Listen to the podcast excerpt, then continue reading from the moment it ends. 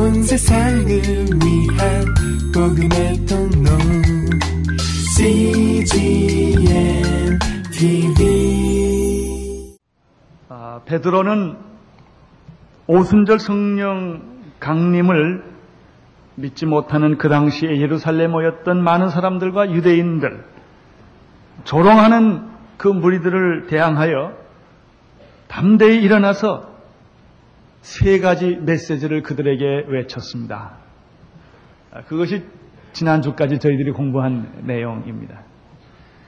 그 세 가지 메시지는 다음과 같습니다.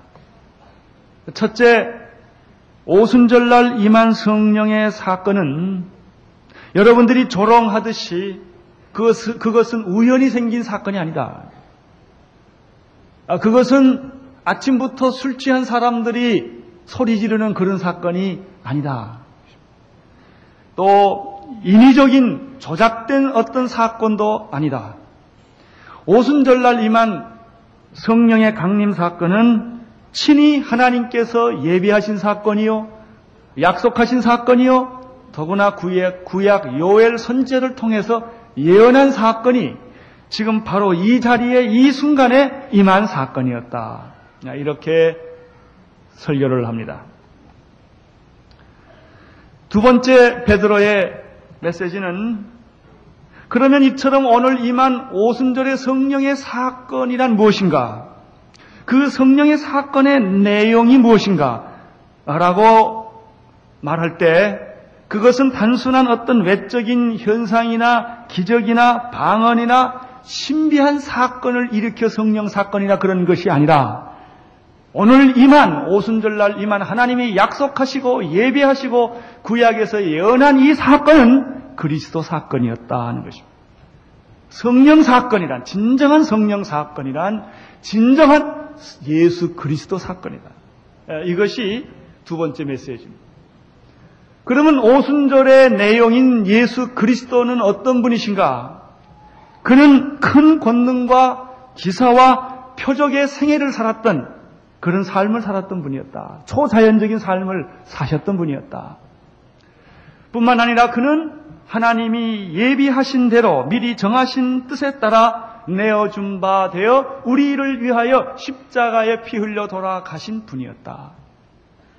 세 번째는 그 예수 그리스도는 십자가에 못 박혀 무덤에 갇혔지만은 하나님께서 사망의 고통을 풀어 놓으심으로 말미암아 다시 부활하신 부활의 예수 그리스도다.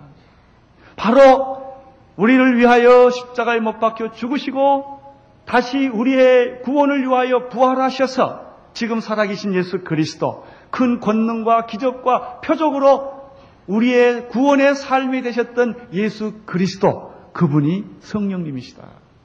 아, 이것이 지금 베드로가 아, 설교한 내용입니다. 세 번째는 오늘 예수께서 부활하셔서 우리가 이 부활의 모든 목격자들이었고 증인이 되었는데 바로 이 부활하신 예수 그리스도께서 오순절날 성령님을 통하여 다시 여기에 강림하셨다. 그런데 이 예수 그리스도는 너희들이 죽인 예수 그리스도였다. 너희들이 십자가에 못 박혀 죽은, 죽이, 죽인 이 예수 그리스도를 하나님이 다시 살리시사 주와 그리스도가 되게 하셨다. 이 선언입니다. 아, 이것이 베드로가 한 설교의 요점입니다. 이 말씀을 듣는 순간에 이 말씀이 성령의 감동으로 말미암아 선포되어지는 순간에 그 말씀을 듣고 있던 사람들이 충격을 받기 시작해요. 성령의 놀라운 능력과 감동을 받기 시작을 한 것입니다. 그 내용이 37절에 있습니다. 37절 같이 보겠습니다. 시작.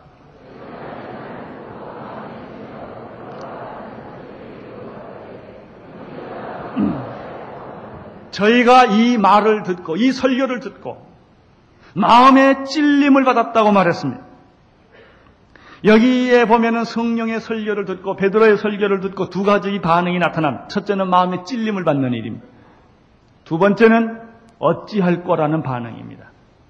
마음이 찔림을 받는 사건. 두 번째, 어찌할 거라고 하는 사건입니다. 여기서 마음의 찔림을 받았다라는 뜻은 칼로 배임을 당한 것과 같은 그런 뜻입니다.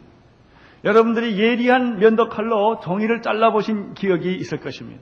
판판한 이 책상 위에다가 종이를 놓고 면도칼로 자르면 그 면도칼이 예리해서 이 종이가 잘렸는지 안 잘렸는지를 잘 모를 정도입니다. 그러나 조금 흐트러 보면 그 종이는 너무나 분명하게 잘라져 있다는 것입니다. 하나님의 말씀은 살았고 운동력이 있어 좌우의 날선 어떤 검보다 예리하여 하나님의 말씀이라고 하는 것은 성령의 능력이라고 하는 것은 어떤 검과 비교할 수, 어떤 면도칼과 비교할 수 없는 아주 예리한 능력을 가지고 있다는 것입니다. 그래서 이 말씀을 들을 때, 이 성령의 역사가 임할 때, 이 면도 칼보다 더 예리한 그 어, 칼과 같은 그 분, 째는, 어, 찌르는 그런 역사들이 일어나서 우리의 영과 혼과 관절과 골수를 찔러 쪼개는 것입니다. 이게 하나님의 말씀, 하나님의 성령입니다. 하나님의 성령이 임하면, 하나님의 말씀이 임하면 내 영혼을 뒤흔들어 놓습니다. 내 영혼이 뒤죽박죽 되었을 때 그것을 하나님의 거룩한 하나님의 성령의 역사, 말씀의 역사가 임할 때 분리 현상이 일어나는 것입니다. 하나님의 것과 세상의 것, 마귀의 것들이 전부 분리되는 것입니다. 우리의 영과 혼과 관절과 골수를 찔러 쪼개까지 하며 이 하나님의 말씀은 이 하나님의 성령의 능력은 우리의 마음과 생각과 뜻까지도 감찰한다고 말씀하셨습니다. 그래서 정말 하나님의 말씀을 들으면은 우리의 속이 다 드러나는 것입니다. 숨겨지지 못하는 것입니다. 모든 것이 다 노출되고 마는 것입니다. 인간이란 끊임없이 자기를 숨기는 동물입니다. 자기의 영혼과 자기의 내면의 세계와 자기의 생각. 그래서 우리는 수없는 뱀들과 칼들과 온갖 이 잡스러운 것들이 속에 있으면서도 얼마나 지성적으로 웃고 아주 굉장히 매력 있게 겸손하게 나타나는지 모릅니다. 아주 사람들은 너무나 그럴듯하게 표정을 잘 짓습니다. 사람들은 너무나 그럴듯하게 자기가 성자로 둔갑을 하는 것입니다. 굉장히 순수하고 위선이 없는 사람으로 자기를 변장할 줄 아는 것입니다. 그러나 하나님의 말씀 앞에는 이게 숨겨지지가 않는 것입니다. 성령의 능력 앞에는 이것이 숨겨지지 않는 것입니다. 마음과 생각과 뜻을, 마음의 생각과 뜻을 감찰하나니 지으신 것이 하나라도 그 앞에 나타나지 않는 것이 없게 된다는 것입니다. 얼마나 놀라운 말씀. 뿐만 아닙니다. 오직 만물을 지으신 것이 하나라도 그 앞에 나타나지 않음이 없는 것 같고 오직 만물이 우리를 상관하시는 자의 눈앞에 벌거벗은 것 같이 드러내느니라. 여러분 정말 하나님 말씀을 듣게 되면 하나님 말씀을 접하게 되면 성령의 역사에 접하게 되면은 우리가 입고 있던 옷을 다 벗는 것과 같습니다. 순식간에 내가 벌거숭이가 된 것 같은 그런 부끄러움을 느끼는 것입니다. 그런 수치감을 느끼게 되는 것입니다. 그런 영적인 어떤 충격을 받게 되는 것이 이것이 하나님의 말씀입니다. 우리는 가끔 그런 얘기를 듣 설교를 하다 보면 어째 목사님이 내 얘기를 하시지? 그런 얘기를 합니다. 어떻게 나를 아시고 오늘 내가 나를 알고 누가 나를 내 얘기를 목사님한테 했지? 순장한테 찾아가서 항의랍니다. 순장님이 가서 고발한 거 아니냐고. 아닙니다. 성령님이 여러분의 마음에 오신 것입니다. 성령님이 여러분을 부끄럽게 한 것입니다. 성령님이 하나님의 말씀이 우리를 다 벌거벗은 것처럼 내 정체를 다 드러내게 하는 것입니다.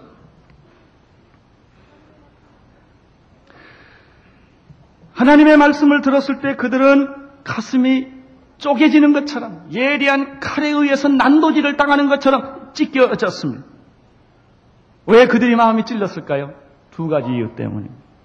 첫 번째 이유는 성령을 모독했던 성령을 슬프게 했던 성령님을 거스렸던 그 사건 때문에 가슴이 찔린 것입니다. 여러분 베드로가 이 설교를 지금 왜 하고 있습니까? 오순절 성령의 사건이 일어났을 때 성령의 기적과 능력이 나타났을 때 사람들은 그 사건을 조롱하고 비웃었습니다. 이때 베드로가 조롱하고 비웃는 무리들을 향하여 일어섰습니다. 그리고 그 조롱과 비웃음에 대해서 베드로가 설교로 대답을 한 것입니다. 그 설교를 듣고 그들은 가슴이 찔렸던 것입니다. 그렇다면 그들은 분명히 오순절날 임했던 성령에 대한 모독, 여러분, 하나님을 모독할 때 나중에 하나님을 알고 나면 얼마나 가슴이 찔리는 줄 아십니까? 여러분이 예수님을 거부하고 예수님을 믿지 않고 예수님을 조롱하고 이렇게 예수님에 대해서 무자비하게 태도를 취했다가 어느 날 살아계신 예수 그리스도께서 사오라 사오라 어찌하여 내가 나를 핍박하느냐 주여 당신은 누구십니까? 나는 내가 핍박하는 예수라 그때 눈물을 흘리고 통에 잡아하는 것과 마찬가지로 지금 이 사람들은 성령님을 조롱했던 것입니다. 성령의 역사를 술 취한 사건으로 봤던 것입니다. 성령님을 무시했던 것입니다. 성령님을 슬프게 했던 것입니다. 여러분 오늘날 교회 전체 얼마나 성령님을 슬프게 하는 일들이 많은지 모릅니다. 그들은 가슴이 찔리기 시작을 했습니다. 왜? 성령의 음성을 듣게 되었을 때 그들은 회개하기 시작을 한 것입니다. 또 한 가지가 있습니다. 그들이 가슴이 찔린 사건은 예수님의 십자가 때문입니다. 그동안에 그들은 예수를 자기들이 죽였다고 생각하지 않았습니다. 빌라다가 죽였다고 생각을 했습니다. 로마 병정이 죽였다고 생각을 했습니다. 아니 나는 예수가 십자가에 못 박혔을 때 그때 거기는 없었다고 사람들은 변명하고 있었습니다. 그러나 베드로께서 베드로 사도께서 설교하실 때 너희들이 십자가에 못 박혀 죽은 이 예수 법업론자들의 손을 빌어서 죽였던 그 예수는 그들이 죽인 것이 아니라 내가 죽였다 그랬습니다. 얼마나 깜짝 놀랐겠습니까? 여러분 지금 성령님께서 2000년 전에 죽은 예수 그리스도는 유태인이 죽인 것도 아니요 제사장이 죽인 것도 아니요 빌라도가 죽인 것도 아니요 로마 병정이 죽인 게 아니라 바로 예수를 믿고 있다고 자처는 여러분이 죽인 것이다. 이런 음성이 들렸다고 그러면 얼마나 놀라겠어. 내가 예수를 지금 잘 믿고 있고 성가대도 하고 있고 봉사도 하고 있고 반사도 하고 있고 선교사도 다 나가고 다 일을 하고 주를 위해서 전도도 하고 봉사도 하고 희생도 하고 헌신도 했는데 내가 예수 죽였다고 그런 말이 들렸을 때 얼마나 충격을 받겠습니까? 너는 입으로 찬양을 하고 너는 봉사도 육신적으로 하지만은 사실은 너는 이기적인 동기에 의하여 너는 내 걸 챙기고 있는 거 아니냐. 결정적인 순간에는 예수 버리고 있지 않느냐 말. 정말 내가 예수를 믿고 있는 것 같지만 정말 예수에게 영광을 돌렸느냐? 영광은 내가 다 받지 않았느냐? 수치와 고통과 창피함과 이런 것들은 다 예수에게 돌려버리지 않았느냐? 네가 바로 예수를 십자가에 못 박혀 죽인 사람이다. 만약에 그런 메시지가 우리에게 들렸더라면 우리가 얼마나 놀라겠습니까? 많은 사람들은 다 자기가 안 한 것처럼 합니다. 요즘은 물리적인 힘에 의해서 고통을 겪는 사람들이 많습니다. 다 자기가 안 했다는 것입니다. 그러나 성령님이 이걸 지적합니다. 내가 했다 하는 것입니다. 그들은 가슴이 찔릴 수밖에 없었습니다. 저의 지나온 목회와 신앙생활을 회고해 볼 때 이 부분에 대해서 저도 가슴 찔리는 게 있습니다. 참 성령님께서 그렇게 역사하여 주셨고 그렇게 보여주셨고 그렇게 인도해 주셨지만은 성령님을 영화롭게 하지 아니하고 앞세우지 못하고 제한하고 소극적으로 생각하고 그랬던 과거의 일들이 저는 이 설교 준비하면서 생각이 났습니다. 사람들이 하나님만 믿고 예수를 믿었으면 다 되는 것이 아니냐? 예수 믿고 구원받았으면 됐지 성령이 무슨 필요가 있느냐?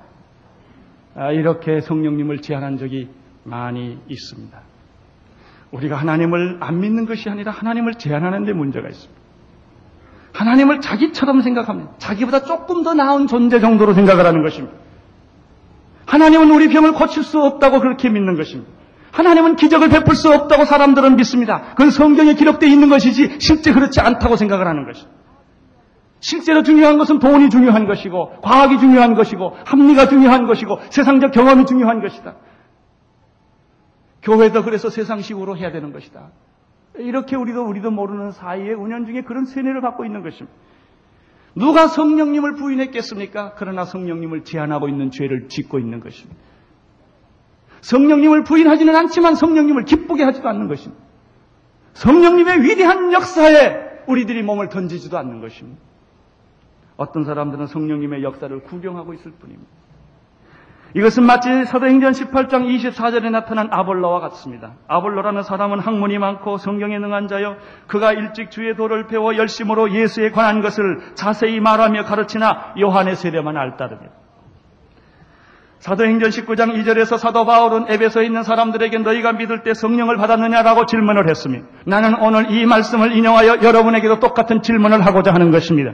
여러분은 예수 믿을 때 성령 받으셨습니까? 성령 체험하셨습니까? 여기에 결혼하신 분들이 계십니다. 결혼하셨습니까? 그분이 대학을 다녔거나 안 다녔거나 돈이 있거나 없거나 내가 결혼했냐고 물었을 때 결혼한 사람은 결혼했다고 대답할 것입니다. 결혼했는데도 대답을 하지 않고 얼굴이 빨개지고 있다든지 우물우물 한다면 그것은 수상한 사람일 것입니다. 당신 결혼했습니까? 예. 아주 간단해요. 당신 구원받았습니까? 예. 구원받은 사람들은 자기가 구원받았는지 안 받은지 갈등하지를 않습니다. 비록 자기가 도덕적으로 윤리적으로 완전하지 못하고 성격적으로 아직 불완전한 부분이 있지만은 자기가 하나님의 자녀가 된 것에 대해서는 분명하게 대답을 합니다. 사람들은 일반적으로 죄를 안 지면 구원받은 것 같고 또 며칠 또 죄를 지면 또 구원이 없어진 것 같은 그런 느낌 속에 삽니다. 구원을 받은 게 아니라 느낌을 받는 사람이 참 많습니다. 감정을 믿는 사람도 참 많습니다. 성령 받은 것도 마찬가지입니다. 당신 예수 믿을 때 정말 성령을 받았어? 예, 아멘.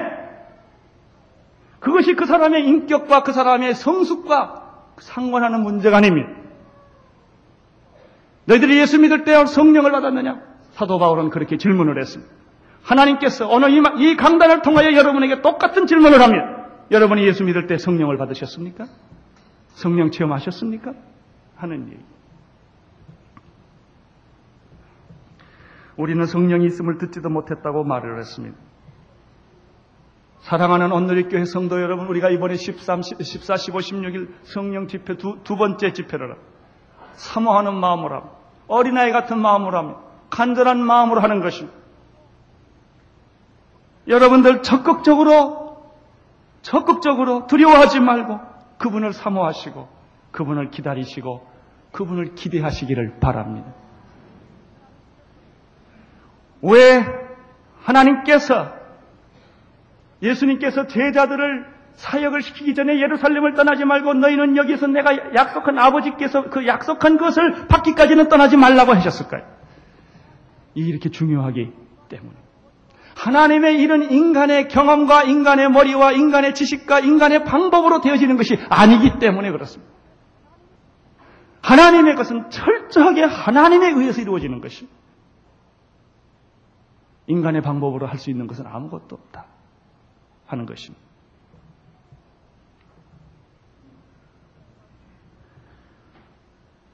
우리는 이 말씀을 통하여 더 한 가지 생각할 것이 있습니다.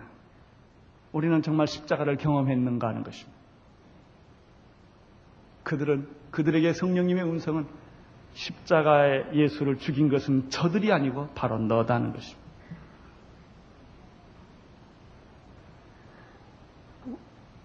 여러분 죄책감에 몸부림쳐 본 일이 있습니까? 너무나 많은 사람들이 이 죄 문제는 너무나 본질적이고 심각한 것이기 때문에 정면으로 부딪히기를 원하지 않습니다. 피하는 것입니다. 사람들이 살인하고 거짓말하고 간 음하고 강간하고 모든 악한 일을 했을 때는 죄를 인정하려고 합니다. 그러나 본질적인 죄 문제에 대해서는 도피를 하는 것입니다. 현상적인 죄 문제는 인정을 합니다. 여러분 많은 그리스도인들이 왜 능력이 없는 줄 아십니까? 왜 구원의 확신과 성령의 기름 부심 없는 줄 아십니까? 간단합니다. 자기가 죽는 경험을 하지 않았기 때문에 그렇습니다. 일반적으로 우리를 교통사고 나보신 사람들 많이 있을 것입니다. 죽음의 경험을 하는 사람이 많이 있을 것입니다. 저는 몇 년 전인가요? 가을에 어, 열이 너무 고열이 돼서 기절을 해본 일이 있습니다. 기절해서 앰뷸런스로 실려가 본 일이 있는데 그런 죽음의 경험들을 사람들은 다 합니다. 병 들어서 죽음의 경험을 한다든지, 어, 인간적인 상처를 받아서 배신을 당해서 죽음의 경험을 한다든지. 그러나 그런, 그런 죽음의 경험이 아니라, 그런 교통사고의 죽음의 경험이 아니라, 자기 죄 때문에, 내면의 죄 때문에 죄와 싸우다가 죽음의 경험을 해야 하는 것입니다. 사도 바울은 이 경험을 했습니다. 나는 선을 행하고 싶으나 선을 행할 능력이 내게 없구나. 그가 예수 그리스도를 알아가면 알아갈수록 죄의 깊은 심연을 보았습니다. 오라 나는 공고한 사람이로다. 이 사망의 몸에서 누가 나를 건져내랴. 예수님께서 이렇게 말씀하셨습니다. 아무든지 나를 따라오려거든 자기를 부인하고 자기 십자가를 지고 나를 따르라고 말했어요. 그 말이 무엇입니까? 예수 그리스도의 십자가에서 자기의 죽음을 경험하지 않고는 진정한 구원과 부활이 없다는 것입니다. 많은 사람들이 적당히 예수를 믿습니다. 오늘도 우리 오후에 세례를 받습니다. 세례는 무엇입니까? 그리스도와 함께 죽는 것입니다. 그러나 죽지 않고 세례를 많은 사람이 받습니다. 그게 물에 빠졌던 물로 뿌렸던 그런 모습이 중요한 것이 아니라 정말 그리스도의 십자가 앞에 자기가 한번 죽는 경험을 해야 합니다. 죽음을 경험해야 합니다. 나는 죽었다. 죄로 말미암아 죽었다. 그런데 그리스도께서 다시 살리셨다. 이런 영적 경험. 베드로는 십자가에 죽은 예수가 바로 너희들이 죽인 예수였다. 그렇게 얘기를 했습니다. 이 말을 들을 때 그들은 두 번째 반응이 나타났습니다. 두 번째 반응은 무엇입니까? 우리가 어찌할꼬? 한번 따라 하십시오. 우리가 어찌할꼬? 네, 오늘 여러분이 그 말이 진정한 여러분의 고백이 되기를 바랍니다. 오늘날 교회 비극은 이 어찌할 거라는 말이 없는 데 있습니다. 성령 운동의 치명적인 약점이 바로 여기에 있습니다. 어찌할 거가 없는 것입니다. 대가를 치르지 않는 값싼 감상주의 은혜와 십자가의 고난을 거부하는 구원과 부활의 축복만을 받으려고 하는 태도입니다. 여러분, 고난 없는 축복이 어찌 축복일 수가 있겠습니까? 십자가 없는 부활이 어찌 부활일 수가 있겠습니까? 오늘 성령 운동의 위기는 고난 없이 축복만 받으려는 데 있는 것입니다. 대가를 치르지 않고 물론 우리는 구원, 은혜, 은혜로 구원을 받았습니다만은 그 부분 얘기가 아닙니다. 너무나 우리는 감각적이고 감상적인 체험에 근거한 영적 쾌락주의에 빠져 있는 것입니다. 피부적인 쾌락주의적인 그래서 성령의 어떤 신비한 체험만 추구하는 물질적 물질적 축복만 원하는 내가 그렇게 살든 안 살든 윤리적이건 도덕적인 이런 문제는 묻지 않고 어떻게 해서든지 축복만 받아야 되겠다고 하는 결과주의인 것입니다. 이것은 성령 아닙니다. 이것은 성령의 역사가 아닙니다. 진정한 성령의 역사는 십자가를 통과하는 부활인 것입니다. 고난에 동참하는 영광입니다. 내가 죽는 경험입니다. 자기 포기하는 경험 속에서 진정한 성령님의 능력과 자유와 기쁨과 평화를 맛보게 되는 것입니다. 어찌할 거? 이 어찌할 거라는 말은 무슨 뜻입니까? 더 이상 숨길 수 없다는 뜻입니다. 나의 정체가 드러났다는 것입니다. 여러분, 돈이 있는 사람은 어찌할 거란 말 잘 안 합니다. 돈이 바닥이 나야 어찌할 거고. 은행에 더 적은 몇 푼 있어도 얼마나 목에 힘주고 다닌다고. 웃어도 아주 이상하게 웃어요. 웃어요. 그래도, 그래도, 망해도 나는 산다, 이게. 건강 있는 사람은 어찌할 거 안 합니다. 내 육체가 하나 있는데, 뭐 어디 가면 뭐 못 사냐? 망해도 산다. 이러고 덤빕니다. 배경과 이 빼기 좋은 사람들은 어찌할 거 안 합니다. 이게 다 무너져야 어찌할 거. 하나님도 굉장히 답답하세요. 그 말까지 가게, 가게는 하게 해야 되겠는데 안 가니까 자꾸 뺏는 거예요. 이렇게 하나씩. 거기 가기, 가도록. 모세가 그런 사람이었어요. 그의 애국은 살인을 했습니다. 40년 동안 살인자로 쫓겨나와서 말을 못하는 짐승과 함께 광야에 살았습니다. 그 세월은 철저히 자기가 아무것도 아니라는 것을 교훈받는 시간이었습니다. 나의 지식, 나의 지성, 나의 모든 인간적인 출생, 이게 아무것도 아니다. 어느 날 그는 호랩산에서 여호와를 대면을 합니다. 하나님의 불을 만난 것입니다. 내가 서 있는 것은 거룩한 것이니 신을 벗어. 하나님의 음성이 들립니다. 너는 이스라엘 백성들을 해방시켜라. 이때 모세가 무슨 말하면 하나님 나는 못합니다. 이게 바로 어찌할 것. 어, 내가 어떻게 그런 일을 합니까? 이사야가 자기의 친척 왕이 죽었을 때 이사야 6장에서 그는 성전에서 조용히 무릎을 꿇고 하나님을 생각합니다. 그때 하나님이 임재를 했습니다. 거룩, 거룩, 거룩.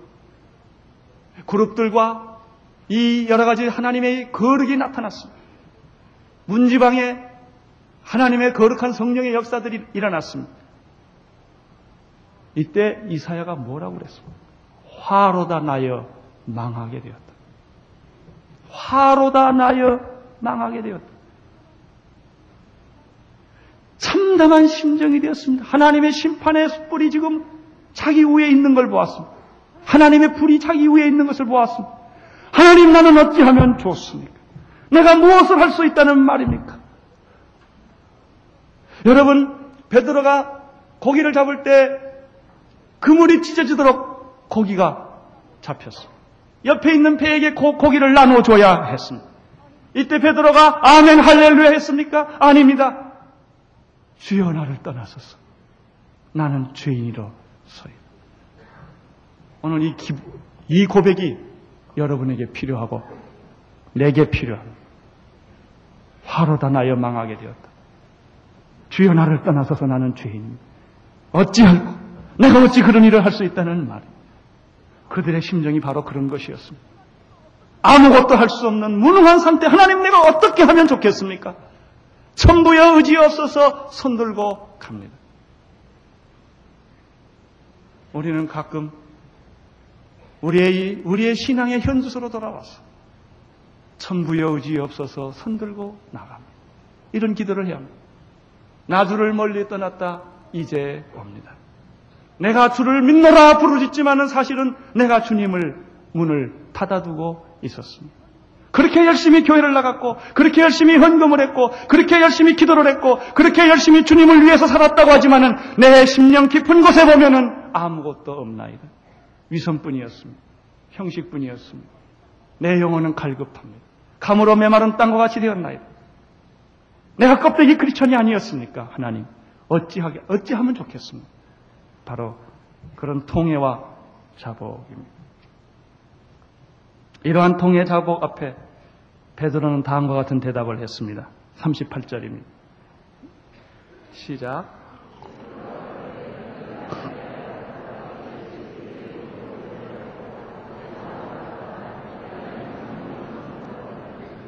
베드로가 가로되 너희가 회개하여 각각 예수 그리스도 이름으로 세례를 받고 죄 사함을 얻으라 그리하면 성령을 선물로 받으리니 베드로의 해답은 응답은 하나님의 응답은 우리들에게 회개를 회개를 촉구하는 것입니다.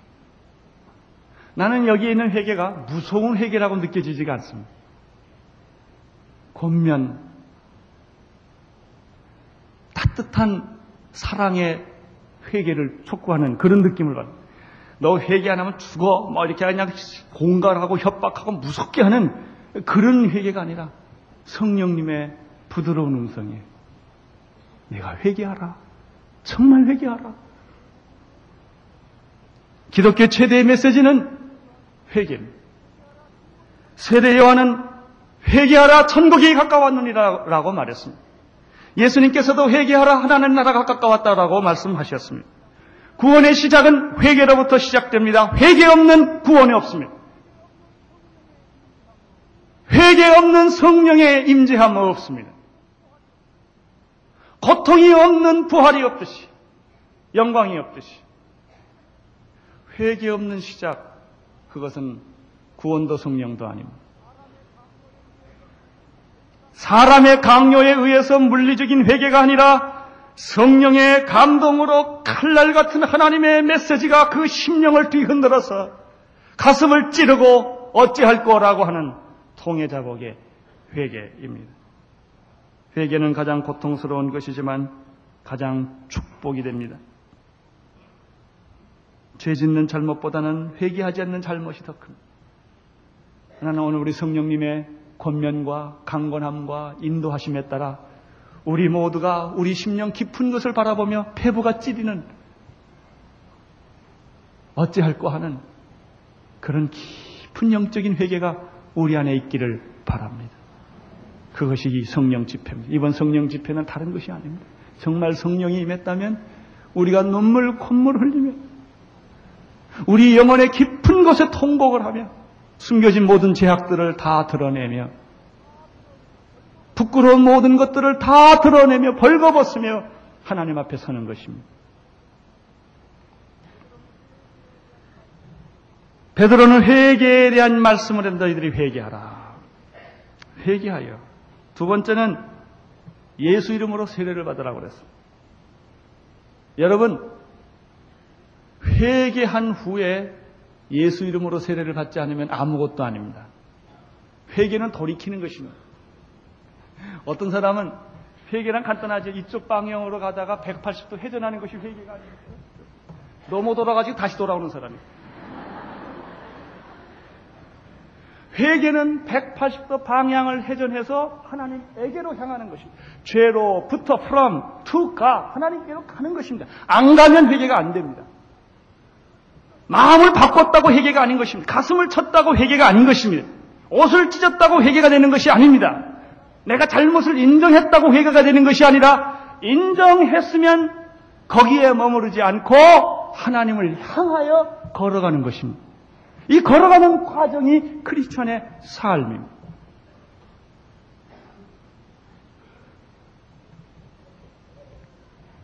바로 이것이 예수 이름으로 세례받는 것입니다. 그래서 어떤 사람은요, 평생 그 자리에서 뺑뺑 도는 사람이 있어요. 회개했다, 세상으로 갔다, 회개했다, 세상으로 갔다. 한 발자국 위로 가지를 못하는 사람이 있어요. 신앙의 불구, 불구들입니다. 아무리 예수를 오래 믿고 세월을 보냈어도 그가 영적으로 성장한 일이 없어요. 언제나 그 자리에서 맴돈. 10년 전에 이 얘기 해봤는데 지금 얘기하니까 똑같은 소리 하는 사람이 있어요. 하나도 발전하지 않았어요. 나는 여러분들이 성장하기를 바랍니다. 그리스도를 향하여 가기를 바랍니다. 예수 이름으로 세례를 받는 것입니다. 세례란 무엇입니까? 그리스도와 함께 죽는 것이 세례입니다. 죽지 않으면 세례가 안 됩니다. 나를 죽여야 되는 것입니다. 내 죄가 십자가에서 죽는 것을 경험하는 것입니다. 내 육체가 십자가에서 죽는 것을 경험하는 것입니다. 내 질병이 십자가에서 죽는 것을 경험하는 것입니다. 죽어야 다시 살지 않습니까? 안 죽으면 절대 다시 살지를 않습니다. 옛날 그대로인 것입니다. 병든 채 그대로이며 죄진 채 그대로며 썩어버릴 그 옛날의 구습 그대로인 것입니다. 그것이 죽어야만 다시 새로 살아나는 것입니다. 죽지 않고는 새로 사는 법이 없습니다. 나는 우리 모두가 죽게 되기를 바랍니다. 십자가에 대하여 우리가 죄에 대하여 죽고 우리의 질병에 대하여 죽고 우리의 절망과 우리의 좌절감과 우리의 모든 것이 세례와 함께 예수 십자가에 못 박혀지기를 바라는 것입니다. 그래야만 다시 살아는 그리스도와 함께 십자가에 못 박고 다시 살아나는 것이 진정한 세례입니다. 그런데 거기에 재밌는 것은 회개하여 그 다음에 세례를 받으라고 말할 때 그 위에 재밌는 표현이 있어요. 또. 각, 각이라. 구원은 도매 꿈으로 안 됩니다. 구원은 개인적인 것입니다. 세례는 개인적인 것입니다. 부인이 세례받았다고 남편이 자동적으로 천국 가지 않습니다. 부인이 배부르다고 남편이 배 안 부른 거하고 똑같습니다. 자기가 먹어야 합니다. 자기가 구원받아야 합니다. 자기가 예수 이름으로 세례받아야 합니다. 여러분, 구원은 핑계대가 되지 않습니다. 여러분의 결단과 여러분의 믿음이 필요로 합니다. 주여, 내가 믿나이다. 자기의 신앙적 결단과 고백을 요구하는 것입니다. 여러분 이렇게 회개하여 예수 그리스도 이름으로 각각 세례를 받으면 무슨 일이 일어납니까? 두 가지 일이 일어납니다. 첫째는 죄사함이 일어납니다. 너희가 회개하여 각각 예수 그리스도 이름으로 세례를 받으면 죄사함을 받으리라. 할렐루야. 마귀가 어느 날 우리에게 찾아와서 내 이름이 뭐냐고 물을 때 내 이름은 죄사함이다. 이렇게 말할 수 있게 되기를 바랍니다. 나는 뭐 무슨 대학 나왔고 뭐 내 직업은 뭐라고 그러면 마귀가 여러분을 조롱할 것입니다. 그래? 나는 돈이 얼마나 있고, 나는 지식이 얼마나 있고, 나는 인간적으로 얼마나 잘났고, 이렇게 여러분, 어떤 사람 명함 보면 명함이 앞뒤가 빡빡한 사람이 있어요, 이렇게.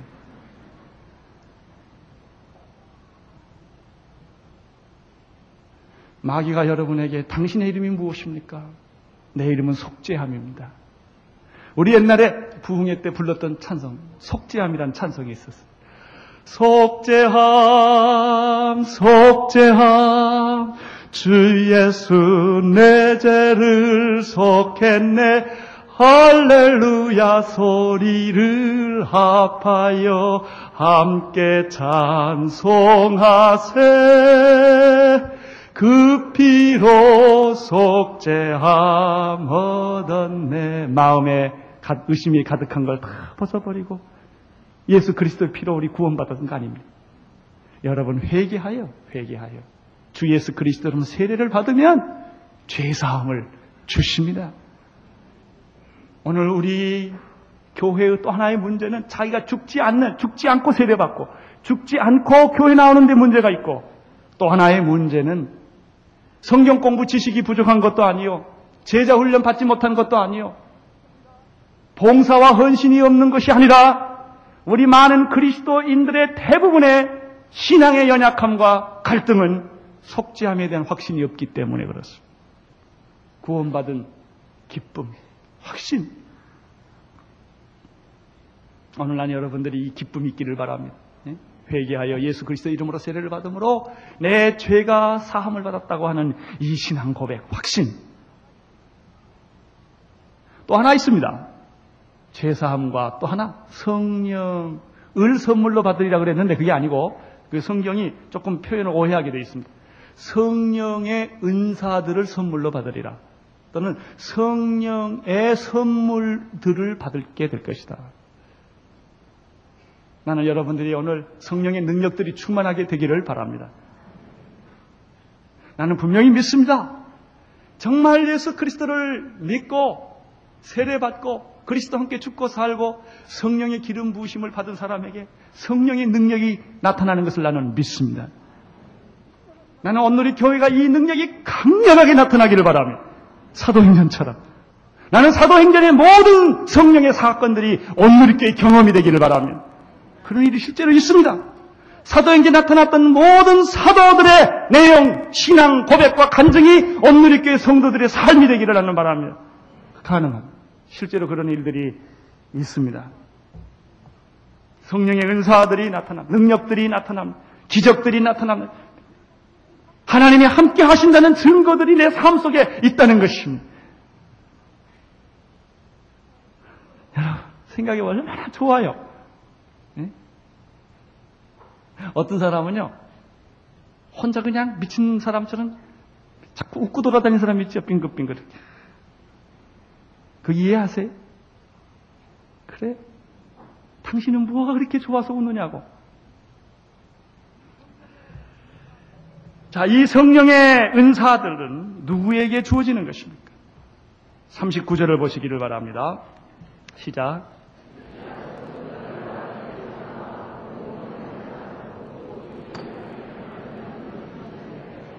우리 하나님이 얼마든지 부르는 부르시는 자들 거기다 줄 쳐두세요. 얼마나 좋은 말이에요.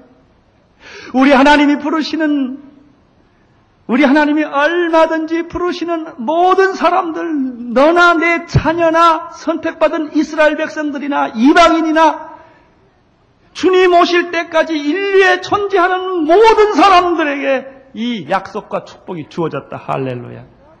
왜 그런데 우리는 이것을 제한해야만 합니까? 왜 한국만 교회 부흥을 해야 합니까? 왜 한국만 영적 축복을 받아야 합니까? 아시아에, 중국에, 이북에, 동남아시아에 비참하게 굶어가고 죽어가고 그 지옥으로 들어가는 수많은 영혼들이 있는데 어찌하여 우리만 구원을 받아야 합니까? 하나님이 얼마든지 부르시는 모든 자들에게 이 약속이 주어 졌습니다. 이것이 바로 기쁜 소식이요 구원의 소식입니다. 여러분 생각해 보십시오. 기독교 진리란 간단합니다. 그가 공부를 아무리 많이 한 신학 박사라 할지라도, 그가 교회 경험이 아무리 많은 사람이라 할지라도, 그가 선교사라 할지라도, 그가 어떤 누구라 할지라도 기독교가 주는 메시지는 간단합니다. 회개하고 주 예수 그리스도 이름으로 세례를 받으면 죄사함을 얻고 성령 능력 받는다는 것입니다. 이 메시지. 선교사가 가서 해야 될 메시지는 요거예요. 이거 하려고 하는 겁니다. 집 지려고 하는 게 아닙니다. 회개하여 예수 이름으로 세례를 받으면 죄사함을 받고 성령의 능력을 받아 능력 있는 크리스천이 된다는 것입니다. 40절, 40절 보십시오. 시작.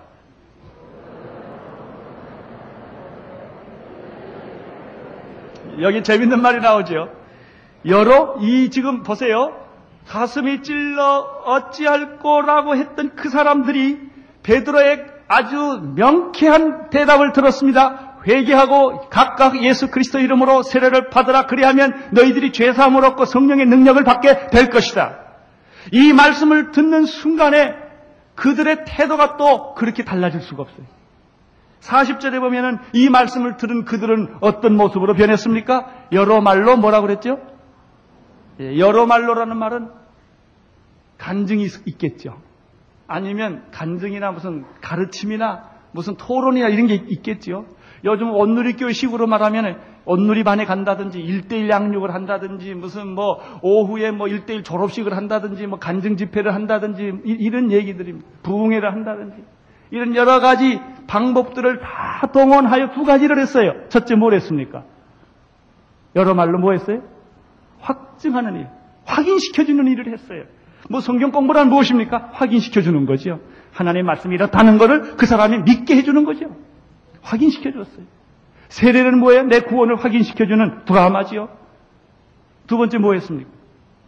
권면했다. 서로 권면했다. 여러 말로 확증하고 권면하면서 그들이 준 메시지의 요점은 이 폐역한 시대에 구원을 받으라.